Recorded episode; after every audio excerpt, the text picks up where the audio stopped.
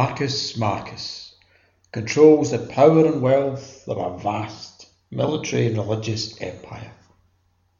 Yet one horrific crime threatens to destroy everything in his world.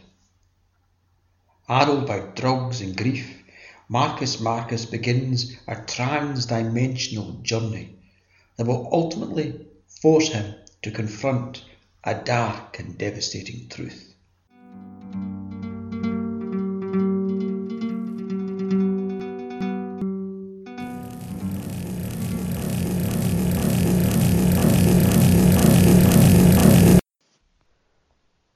Chapter 59, Blood and Prayers. Later I spoke to those who attended the ritual of invocation of the infernal and the eternal, asking each for an account of what happened.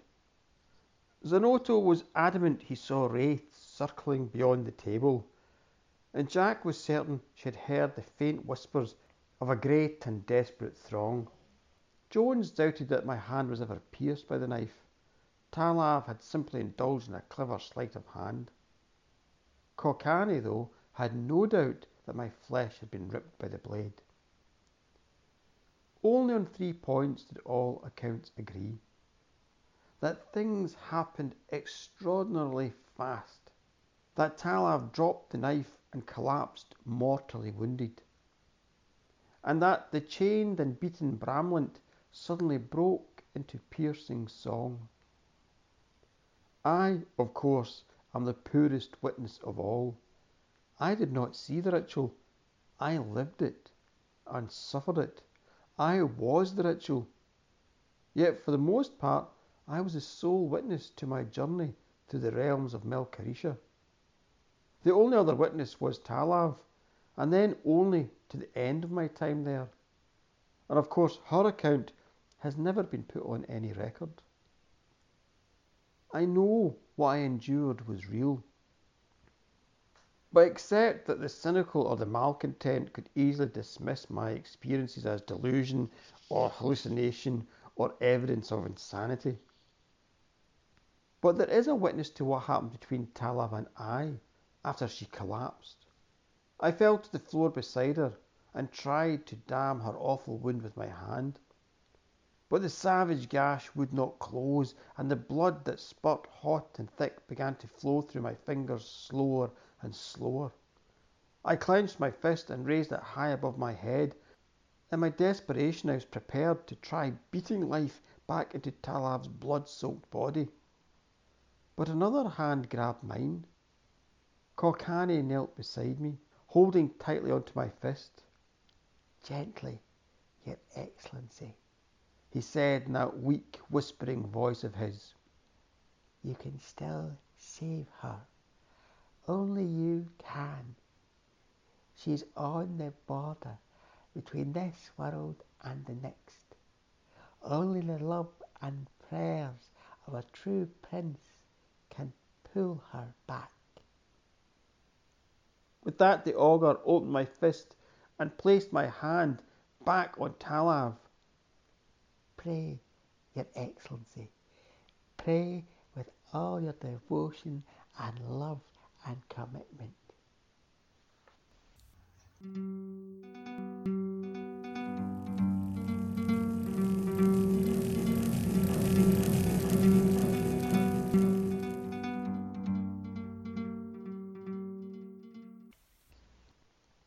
My hand trembled as I struggled to find the proper words. Kokani turned away from me then and gave instructions to the other participants. "It is time for prayer song. Sing that the divinities may hear you and turn their gaze this way." I pressed my hand deep into the soft, cold mound of Talab's breast and looked again at her face. Her eyes were without movement or life. Her lips were a pale blue. Behind me, voices began singing the song of departing.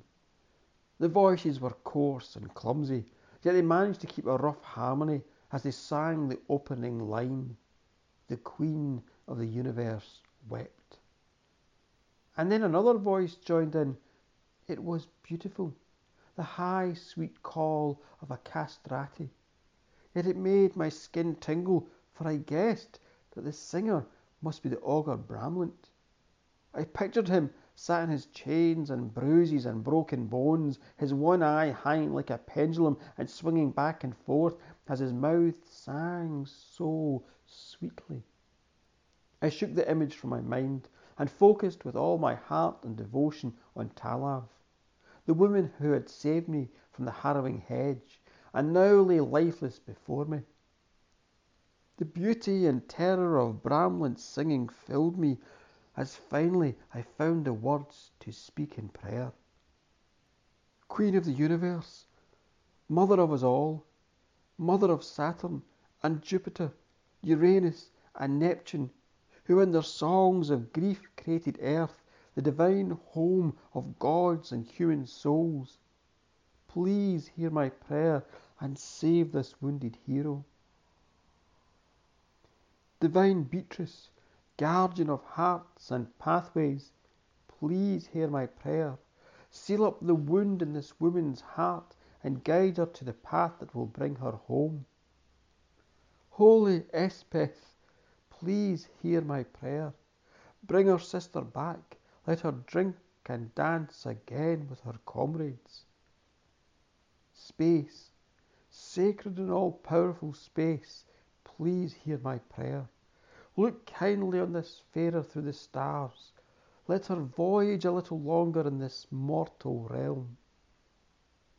But though my tears mixed with my prayers, Talav did not move.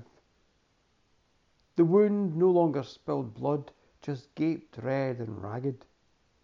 I lifted my hand and examined the bright and congealing blood that stained it.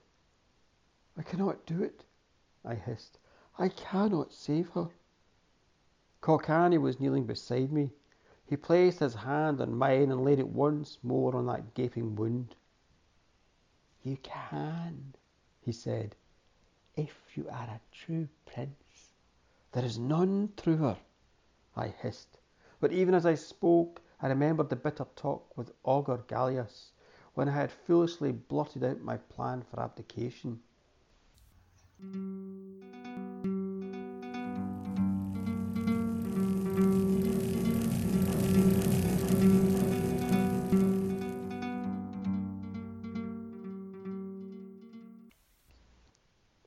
Kokari had a sad yet knowing expression on his face. I fought the urge to punch him, for I knew then what I had to do, and it sickened me to be caught so. Your Excellency, spoke the Augur, you must pledge yourself now to remain a true prince, and to never forfeit what only the gods have a right to take away from you. I knew there was no other thing I could do. Talav deserved life. But even as I began to make my pledge, I did not understand the fullness of Kokari's cruelty. I swear by all the divinities that I will remain prince and leader of the Sagin house, I said. But Talav did not move, and the singing of the broken Bramlint rose higher and pierced deeper. Do you swear by all your ancestors? asked Kokani. Hatred for that little thin-voiced man flared inside me, but I made the reply, I do. Do you swear by all your lands and all your possessions? I do, I spat. Do you swear on the lives of your household and servants and the lives of all your subjects in all your dominions? I do, I growled. I turned to Talav again, but there was no sign of life, no flicker in her eye, no twitch of her mouth. I looked at Kokani and saw that he too was gazing at the flight commander's blood-soaked and unmoving body. The Augur looked back at me. His brow creased slightly, and his mouth opened and shut, as if he too had been touched by doubt. But when he spoke next, his cruel words were uttered without any hesitation. Your Excellency, do you swear on the soul of your long-departed wife, Numa? My white, burning rage must have etched itself onto my face, for the augur flinched as if from a blow, but I did not attack him. My hatred collapsed as suddenly as a pricked balloon. I was trapped and could not escape. Talav was equally trapped on the borderline between life and death. But with my aid, she could escape. I closed my eyes and whispered, "I do." Blood spurted from Talav's torn breast as she coughed and her eyes blinked. Kokane put her hand on top of mine. "Now the gods will heed your prayers, Your Excellency." And so I prayed once more, and Talav was saved. And what became of my wife's soul, I shall never know.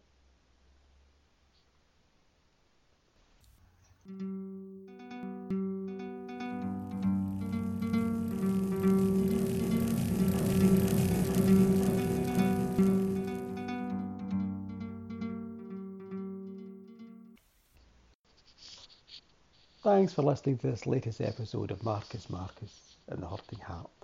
It's all coming together now, so stay tuned. Please rate and review the story on all the social media apps out there. And mind tell your friends, your family and your ancient enemies about the story. If you want to support my work, donate the price of a coffee to my coffee fund. It's on the episode notes.